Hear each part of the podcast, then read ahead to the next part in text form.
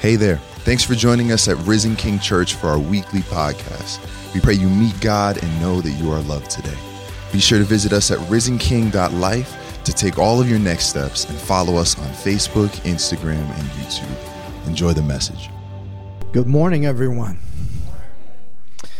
I just want to give you uh, uh, our gratitude, our thanks for observing uh, this social distancing, putting up with the inconvenience of mask, all of these things. Uh, a couple of weeks ago, we had someone with us who had no idea they had COVID. They were asymptomatic. A couple days later, they got tested. They were positive. That's why we uh, did not do in person services last week. But because of the procedures that all of you are following so well, the Department of Health was uh, was impressed and said, "You guys can open back up today." So I'm so thankful that all of you. I know it's an inconvenience. I miss seeing your faces, your eyes. I can't quite tell if you're mad at me or you're happy with me. I'm not sure. I like to read the room, but uh, but thank you for doing this and thank you for being so cautious. Well, over the next few weeks leading up to Christmas Lisa and I have been doing a study in Advent, and I came across some some teaching and some training and some stuff that uh, one of my favorite theological professors did many years ago on the angels, and I wanted to share it with you over the next few days. What do what do the angels' perspective in the Christmas narratives and in the biblical narratives? What do the angels' perspectives say to us? about our preparation for the coming of the Lord Jesus Christ. And so, one of the passages that I'd like to read, I'm going to start with really this idea of what is it they want to see, because uh, Peter talks about this. But I want us to read these verses in 1 Peter, and uh, it's kind of a somewhat of a lengthy passage to get to the one part about the angels. But I, I hope as we read this together you'll digest that it really is speaking to not only the birth of Jesus and the circumstances surrounding his birth, but the trials that you're going through right now and what the Bible has to say about those trials. So, would you read God's word out loud with me? I like it when we read as a church. Blessed be the God and Father of our Lord Jesus Christ. According to his great mercy, he has caused us to be born again to a living hope through the resurrection of Jesus Christ from the dead, to an inheritance that is imperishable, undefiled, and unfading, kept in heaven for you, who by God's power are being guarded through faith for a salvation ready to be revealed in the last time. In this you rejoice, though now for a little while, if necessary, you have been grieved by various trials so that the tested genuineness of your faith, more precious than gold that perishes though it is tested by fire, may be found to result in praise and glory and honor at the revelation of Jesus Christ. Though you have not seen him, you love him. Though you do not now see him, you believe in him and rejoice with joy that is inexpressible and filled with glory, obtaining the outcome of your faith the salvation of your souls. Concerning this salvation, the prophets who prophesied about the grace that was to be yours searched and inquired carefully, inquiring what person or time the Spirit of Christ in them was indicating when he predicted the sufferings of Christ and the subsequent glories. It was revealed to them that they were serving not themselves, but you, in the things that have now been announced to you through those who preach the good news to you by the Holy Spirit sent from heaven, things into which angels long to look. So, the, the focus of the next few weeks is that little phrase that Peter, who had many encounters with angels, wrote this and said that what you now know, what you have now experienced, is what angels long to understand. They long to understand what God was up to, they long to understand what the prophecies and all these things mean. So, we want to look at the angelic perspective on Christmas over these next few weeks. Now, the question that might seem strange that I'd like to ask you is Do you think you've ever met an angel? Now, before you say yes or no, some of you are saying, Well, my wife is an angel, or my husband. No, you're not. You didn't say that? Come on. My sweetheart is an angel. No. Uh, in Hebrews, it actually says that some of you have met angels and you were unaware of it. And it says that's why you should treat strangers well because you never know who they are. They know who you are, but you don't know who they are. And so, you know, for some people that might seem, well, it's kind of strange in this modern age to talk about supernatural beings such as angels. But all through Christmas time, we're going to be singing songs, and many of those songs, I would say sometimes two out of three, one out of three at least, all deal with angels. Hark the herald angels sing. You know, uh, uh, angels we have heard on high. We're singing, and when I see you singing them, you sing very happily. So hopefully you're believing what you're singing. Maybe what it is is some people say, well, angels were then, this is now. But let me tell you, if they're then, then they're also now. They have not gone anywhere. But part of it is if we understand the biblical narrative and we understand the biblical teaching, I really believe that you'll begin to understand what an incredible source of confidence and security they are for us. Now, one of the things that Peter's pass, the passage I read that Peter wrote makes clear is that there are times in seasons in Christians' life where we go through great trials. And what he says about those trials is those are, those are trials where the gold of your life is put into the fire and it's tested. And what comes out of the fire will only be gold, but anything that's not gold, anything that does not have glory to it, will be burned up in the fire. And so, what we're doing as we go through COVID 19, as we go through a season of unrest and difficulty and uncertainty, where our future is not really clearly known to us, is that we are revealing what is gold in our life and we are revealing what is not gold. And what happens is, in the pressure of the trial, you begin to see what you really count as what gives you comfort, or what really counts as making you feel safe, or what you count as making you secure. And probably a lot of us, if we're honest, we'd say we get a lot of comfort from food because most of us are gaining weight during COVID 19. and then some of us would say, well, I get comfort or I, I just want to turn my brain off, so I want to watch TV or movies or I just want to get distracted. And, and, and while that's not sin, it's still something we have to ask ourselves what is God doing in the midst of this trial? And is He revealing in me things that I rely on that are not gold? And are there things I'm protecting of my personality, of my circumstances, that God is actually saying, I'm going to burn that up? Because in burning up that dross or that trash, I'm going to make that pure gold come forth. And so it's it's in seasons like this that you and I need to have a belief that's a little something deeper than just simply thinking it's up to me and my willpower. That we have to begin to have eyes that see what the Lord is doing, even when we're having ears to see what's going on in the world.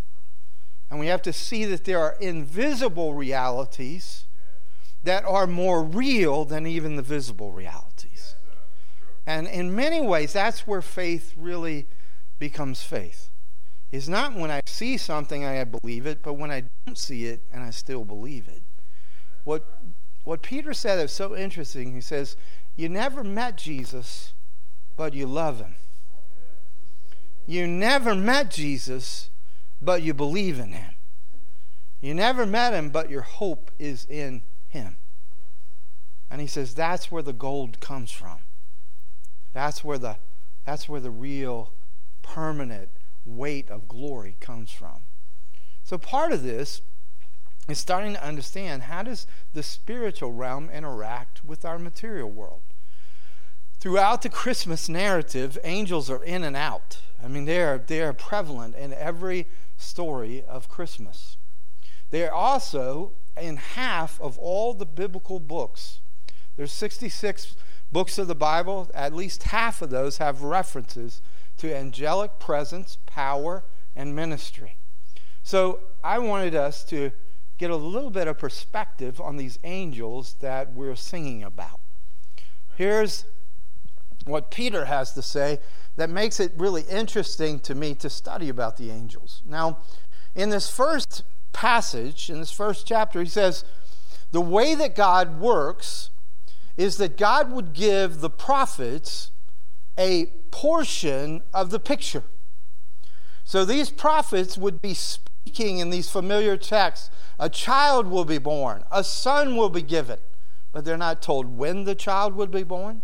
They're not told what the child would look like. They weren't told much at all except a child would be born. Then they had things like a virgin shall give birth to a son.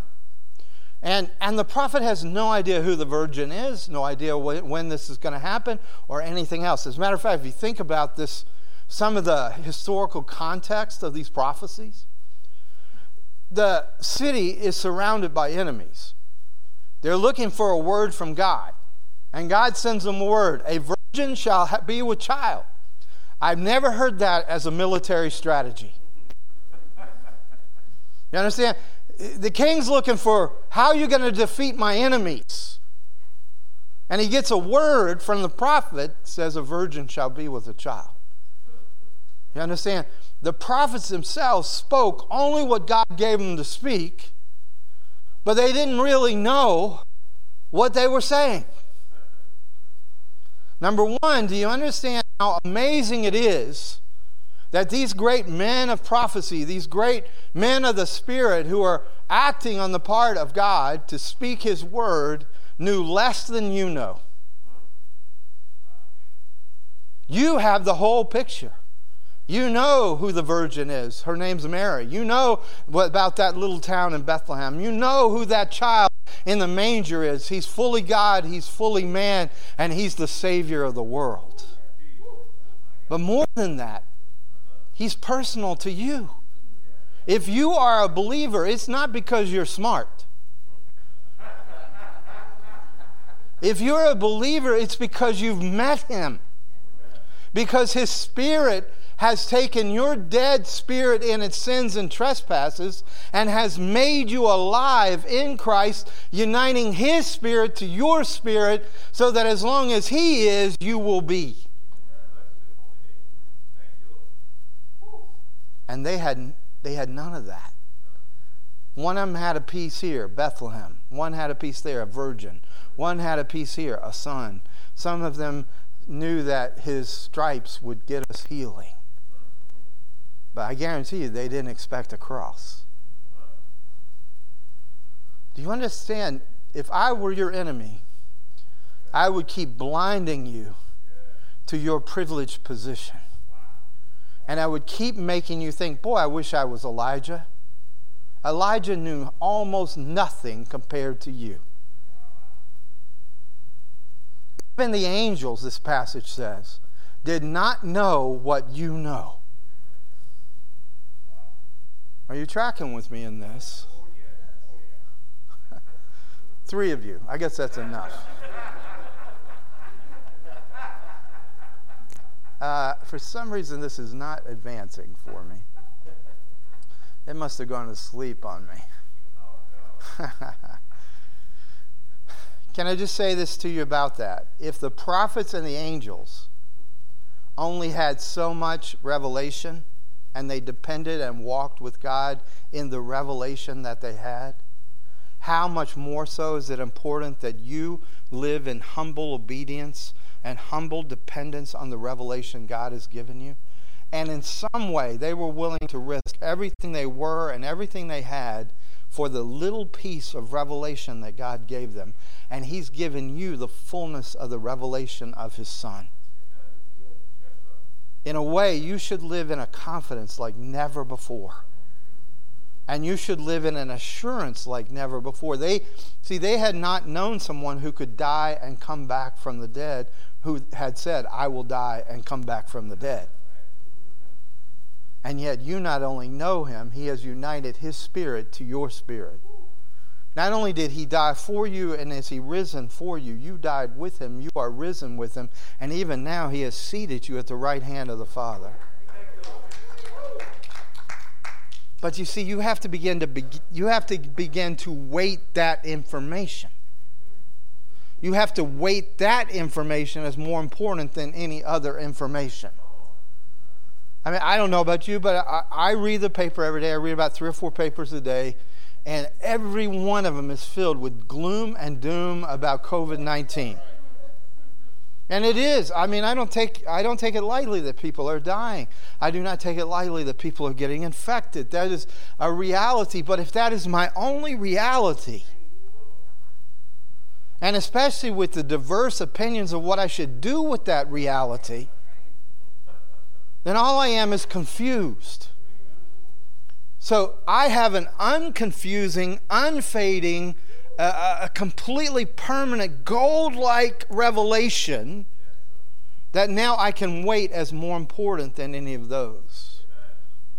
Because even if COVID 19 gets us, it just takes us home to be with the Lord. And you and I are not dependent on the faithfulness of our government we are dependent on the faithfulness of God. If God has to, He'll make the ravens bring you food again. And I'm not talking about the Baltimore Ravens. You know? Are you tracking with me in this? So, what do we? Why do we have such confidence beyond what we can see? Well, let's let's talk about these angels and how the Bible talks about them. The first thing is this the Bible makes it very clear that anybody who is in relationship with God is family. Angels are God's heavenly family. They're not an army, they're not a court, they're his family. You understand? God has revealed himself to be somebody who doesn't do business with people.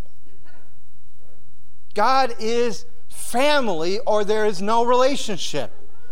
When Jesus taught us to pray, he didn't say, Oh, great King. When he taught us to pray, he didn't say, Oh, sovereign God. He is both of those things. But the only approach you have that gives you a hearing is our Father. You understand? God is nothing more than a descriptor. Father is his true relationship to those who are in relationship with him through his son the lord jesus christ. The whole of relationship of any believer is not believer to their god only. It is child to father. This is the beginning of the relationship. The spirit of adoption makes you born again and you speak now to the father of the lord jesus christ as your father as the Holy Spirit Himself prophetically cries within you, Daddy. And then your spirit responds and says, Daddy, too. There is no other relationship with God except a family relationship. And so the angels are the heavenly side of our family. Now, there is a, a beautiful picture in Colossians where Paul explains that Jesus didn't just reconcile you to God. That's, that's an awesome thing. And it is the foundational thing. But he says also, you rec- he's reconciled you to all the family of God. So what happens is, you see, when you are an opponent of God, when you're an enemy of God, you're an enemy of the family of God. So the angels, instead of supporting you, have to come against you. When you are reconciled to God, all of that reverses. And the angels now say, That's my family. And they begin to do the will of God in a whole new way for you and for the purposes of God in your life. Now, they're different from us, obviously. They have no bloodline, there are no angels being reproduced. Can I tell you this, friends? I, I, I, I it bothers me when people see people die and say, oh, they've become angels. Friends, they don't. The angels are a set group of people created by God as His heavenly family. They are a limited number. Okay, and they are arranged differently than earthly families. They are the highest of the angels, the seraphim, the cherubim. There are archangels, and then there are angels. But they operate as family. This is God's heavenly family.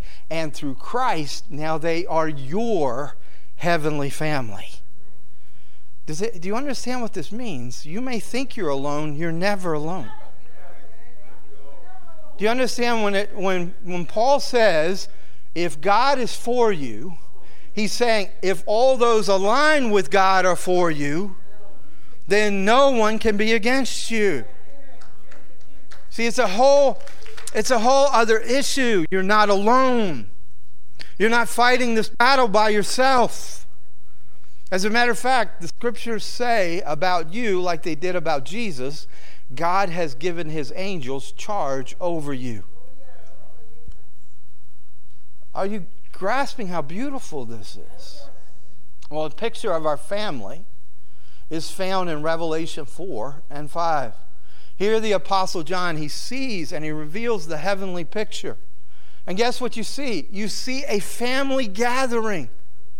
It's around the throne of God, and there are the angels gathered, and there are the elders gathered, and there are people of every tongue and nation and tribe. They're all gathered together. And you know what they're filled with? They're filled with wonder.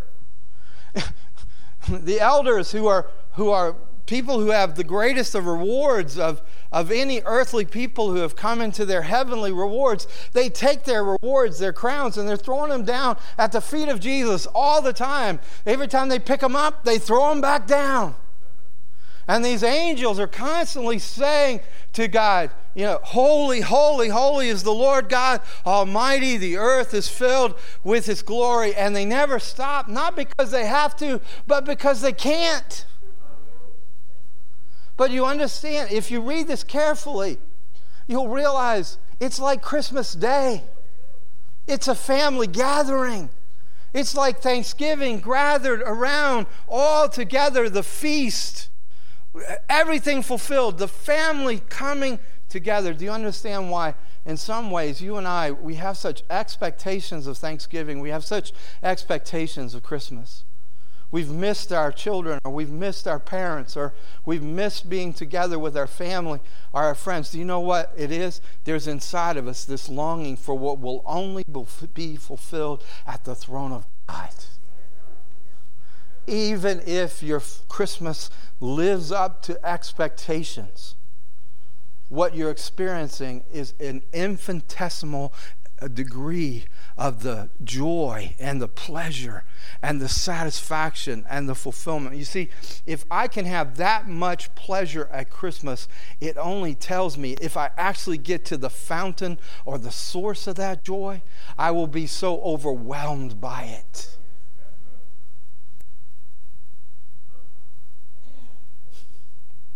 These creatures who worship at the throne their descriptions are beyond belief. If you ever read there, they have eyes in the front, they have eyes in the back, they look like lions and tigers and bears and all kinds of stuff. But there's this amazing reality that you and I, you see, what's happening is John is seeing the infinite. He's seeing beyond our finite ability to describe. And he does his best but what he's saying is, it's so far beyond what I can even describe. And he says, and that's our family. That's your family. That's the family picture. One of my uh, favorite teachers is a man by the name of Sinclair Ferguson. He's a Scotsman. And he was telling a story about this friend of his who's a well known lawyer. And the guy, the lawyer calls him up and says, uh, Sinclair, are any theologians, do any theologians believe in extraterrestrials? And Sinclair said, Well, why are you asking me this? And he said, Well, I'm on an international council and we're writing up law for first contact with ex- extraterrestrials. I don't know if the Vulcans are coming or what, but uh, there's already a law in place and there's protocol for first contact. And this lawyer was a part of drawing up that first contact. And so he's asking this great theologian, he's saying, Do any theologians believe in extraterrestrials? And he looked at, him and said, Well, human beings, those who have come to Christ, are God's terrestrial family.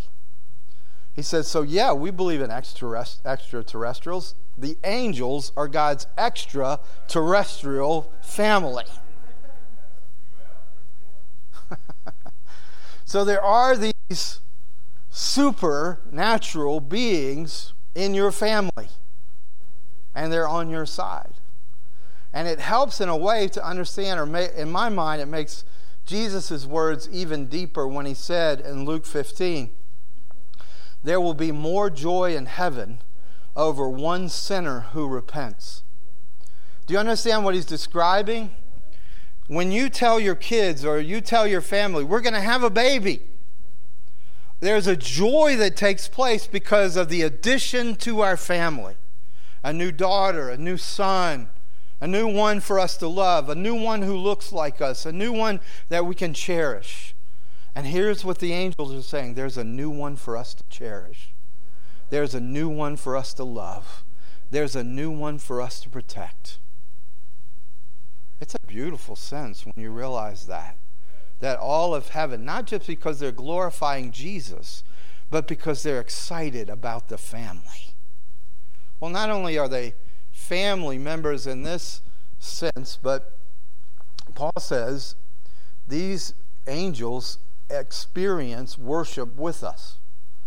That Paul says they actually come to worship gatherings.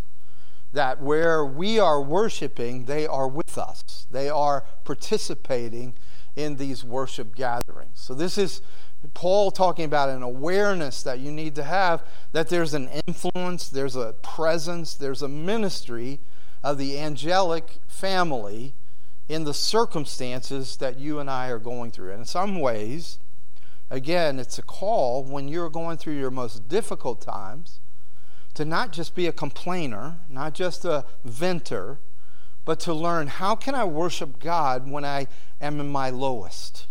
How can I glorify God when I am at my weakest of my strength? Now, now here's, here's something I really would like to get across to you.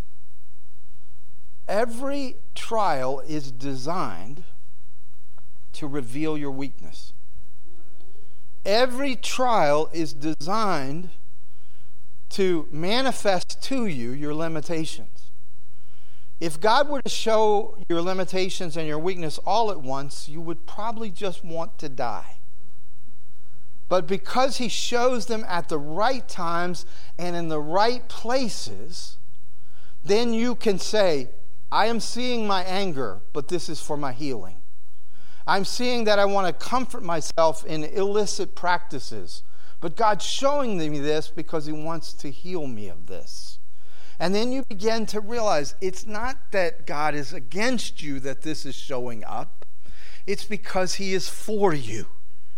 And as this is happening, as it's being revealed to you that you have these shortcomings, you have these sinful areas, you have these weaknesses, then what's taking place is that if you will just acknowledge that instead of trying to either excuse it, justify it, or in some way, you know, rationalize it or whatever it is, but you just go, I am really struggling in this area.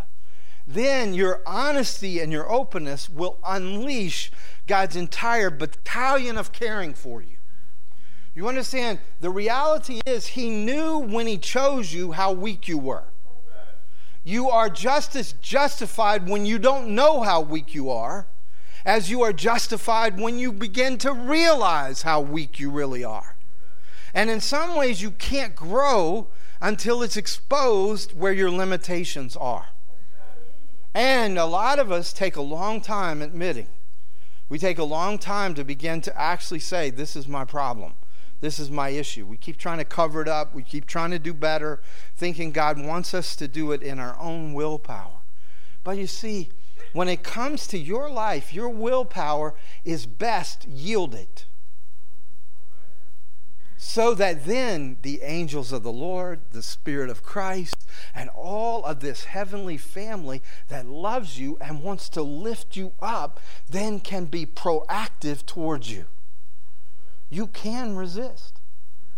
I mean, if you can quench the spirit, then you can stop the angels.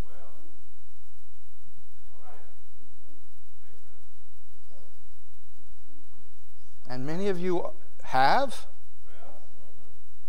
and are doing that because you still think it's about you and you think it's up to you. I was I was riding in a golf cart of a very nice man. But he had a plaque on his golf cart. If it's to be, it's up to me. And we had we had metal sticks in our hands with that kind of blasphemy on his on his golf cart. But many of us tend to think that way. Well, if you're getting that they're your family, you must get this. And this is this is what we've been learning in our prayer series. God doesn't do things directly. God does things through mediators. So that is basically what the angels are, both in the Old Testament and the New Testament. They are mediators of God's will. Jesus himself is the mediator through which we get a right relationship with God. There's no other way that you can come into an acceptance with God apart from Jesus Christ. He's a mediator. But the sovereignty of God, the omnipotence of God, the uh, everywhere present of God, the all knowing of God is mediated through Jesus. He holds all things together, means he's the mediator of all the power of God over all the people that have ever existed. But here is what Scripture says is that as these angels are working in your life, they are mediating the glory of God in your life.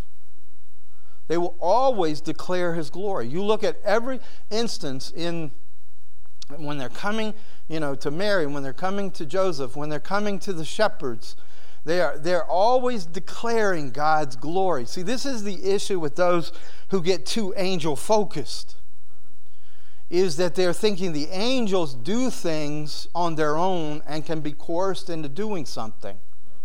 An angel will never do anything that hasn't been mediated by God for them to do. But more than that, the angels themselves don't care for credit.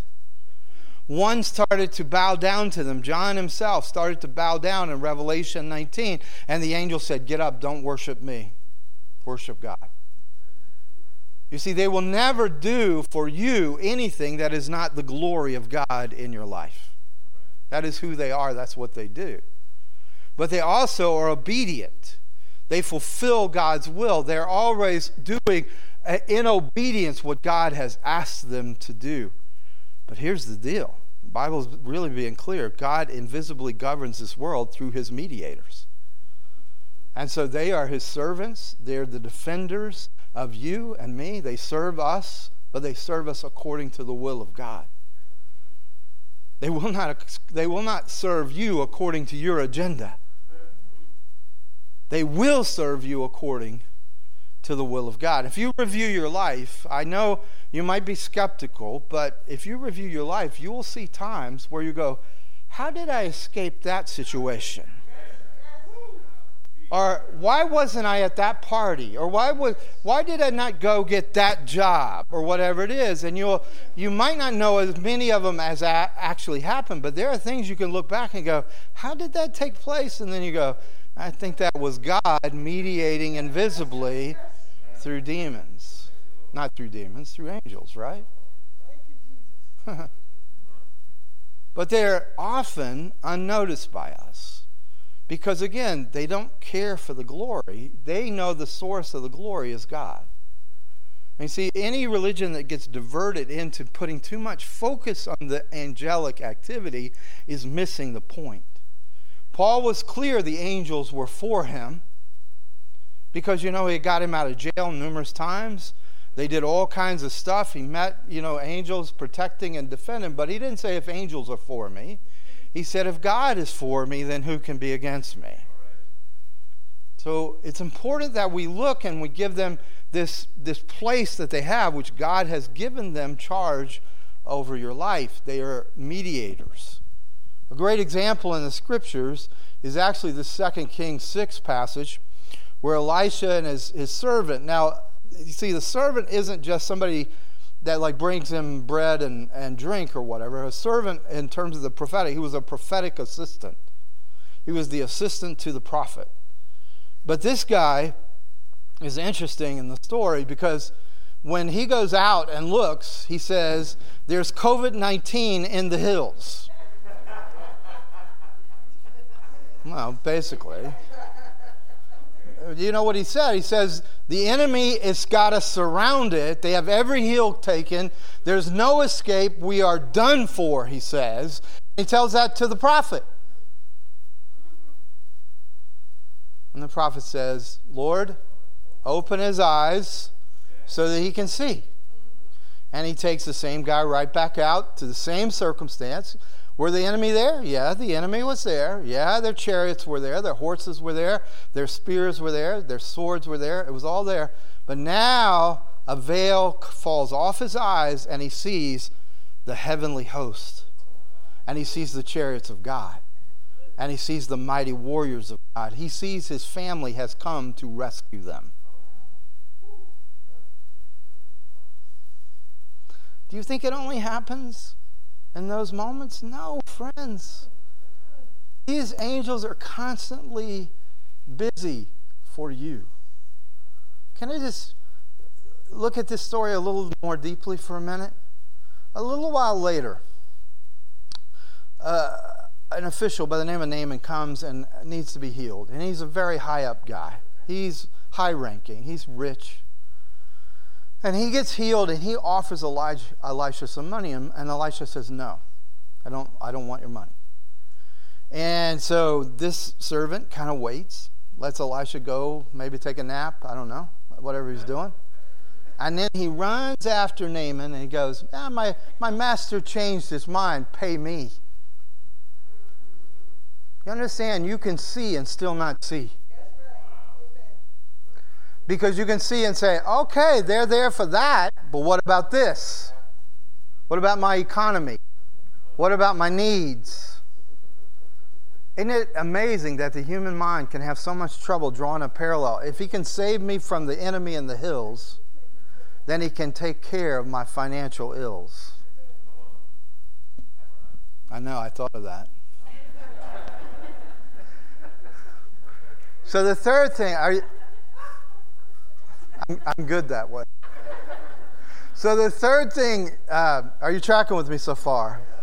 So the third thing is the Bible cr- describes them as those who are intimately involved, but it uses this word watching. So of course they're watching you, but think about this. In that descriptor in Revelation 4 6, it says they're covered with eyes. They're at the throne, but they're covered in eyes front and back. That means they can look upon more than just you. But what it really shows us is that the angels are always looking at what God's doing. And they're always about what God is about. So the first indication of this is in Genesis chapter 1 and this is this might be a little bit new to you, but you see the Holy Spirit, the Father and the Son have been conferring about creation. Okay, they're they're on page with one another. They they have the plan worked out. But then God speaks. He's not speaking to the Spirit, He's not speaking to the Son or to the Father. God together speaks. Who's He speaking to? He's speaking to the family. And He says, We're going to make man in our image. That's the first word. He's not speaking into space. He's speaking to his family. He's saying, We're going to make these people, male and female, and we're going to make them in our image. And then you fast forward to Christmas. And suddenly you see the time has come. The Father and the Son and the Holy Spirit have been waiting for this moment. And the Father says to the Son, Go. And the Son says, Father, I'm ready, I'm going. And the Spirit says, You're not going alone. I'm going to be with you from the beginning to the end. I'm not going to ever leave you. I'm not going to forsake you except for at the cross, but I'll be there in the resurrection. But here's what we know from Christmas narrative the Father said to the angels, Go be with my Son. Go be with my son. Do you know what you know what it's saying? He needs familiar voices. He needs to hear your voices when he's in that manger. It's going to be grimy. It's going to be dirty. He's going to be rejected. He's going to be an outcast, but he needs to hear your voices. And we hear a, a, a host of the heavenly hosts. We hear all of these heavenly hosts praising God and saying, Glory to God in the highest. Why were they doing that? For that baby. Because when he finishes his temptation, they come and minister again. Go be with my son, the father said. When he finished his prayer in Gethsemane, they came again. One solo angel came and ministered to Jesus in Gethsemane. Do you understand what I'm saying to you? They're, they're always, they're always where the child of God most needs them to be. It is not merely that God is concerned for your broken heart, He sends His angels to your broken heart. It's not merely that God cares that you're going through a hard time, He sends His angels because just as He wouldn't let His Son be in a manger without familiar voices, He will not let you be in your trial without these familiar faces.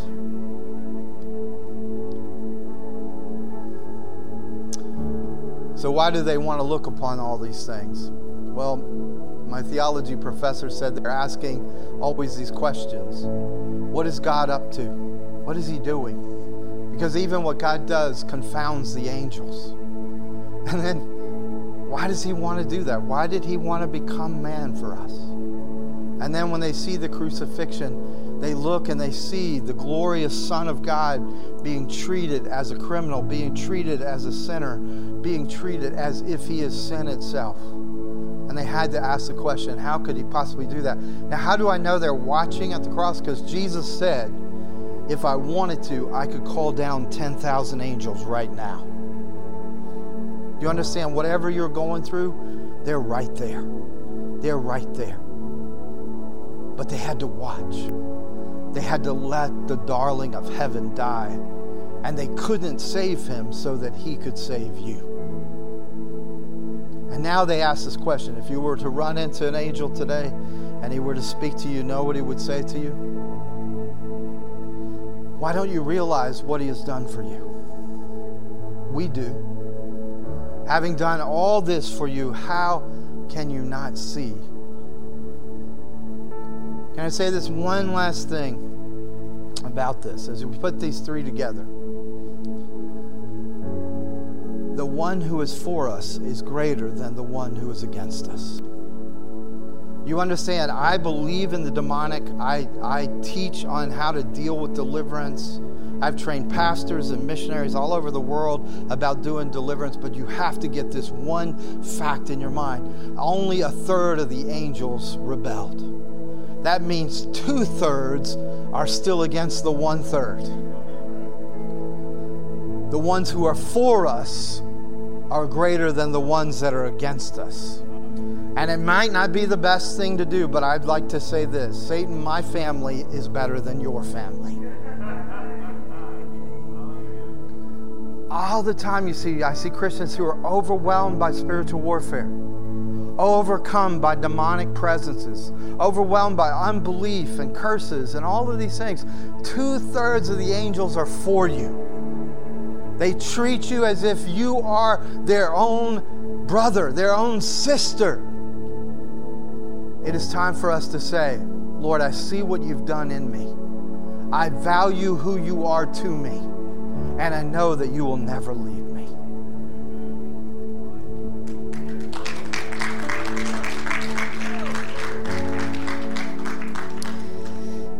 That same promise that the Holy Spirit made um, to never leave Jesus or forsake him while he was on earth is the same promise that's made to us. And the same promise that the Father made to send angels to be with us always is the same promise that He makes to us. And I was thinking about it this way. Um,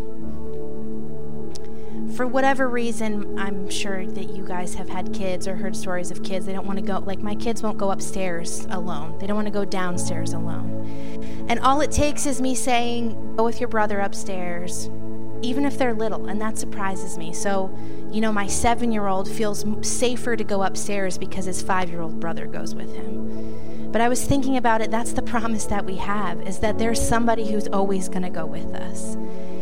And it doesn't make sense. It's hard for our human minds to understand. But, church, we have a Father who has promised that He will never leave us and He will never forsake us. And not only has He sent His Holy Spirit to live and dwell inside of us, but He has sent His angels to be with us always. And so this morning, if you would stand with me, I'm just going to pray over us that we would have eyes to see and ears to hear the heavenly hosts that surround us. I'm convinced, I don't know about you, but from time to time worship songs pop in my head, and I'm convinced that those are the angels singing around me. And it's an invitation to enter in and to worship with them, and a reminder that I have a home and it's not here, but I'm surrounded by family. And so if you would just open up your hands and I'll just pray a blessing over you. Father, I thank you that we are never alone. I thank you that you always send somebody to go with us. I thank you that you have promised that you will never leave us and you will never forsake us. And so, right now, in the name of Jesus, I ask that every individual in this room and watching online would begin to see the heavenly hosts that surround us, would begin to hear the worship of the angels that surround us and would begin to sense the closeness of the presence of God within them. Father, I thank you that you thought of everything. That you thought of how we could get close to you by sending your son Jesus. And then you thought of how we could remain here and be your witnesses by having the angels live with us. You thought of everything, God. You made a way for everything. And so we hold on to you this morning. We hold on to the promise that we are not alone and that you are always with us and you are always working and moving. And we give you glory and honor. In Jesus' name we pray.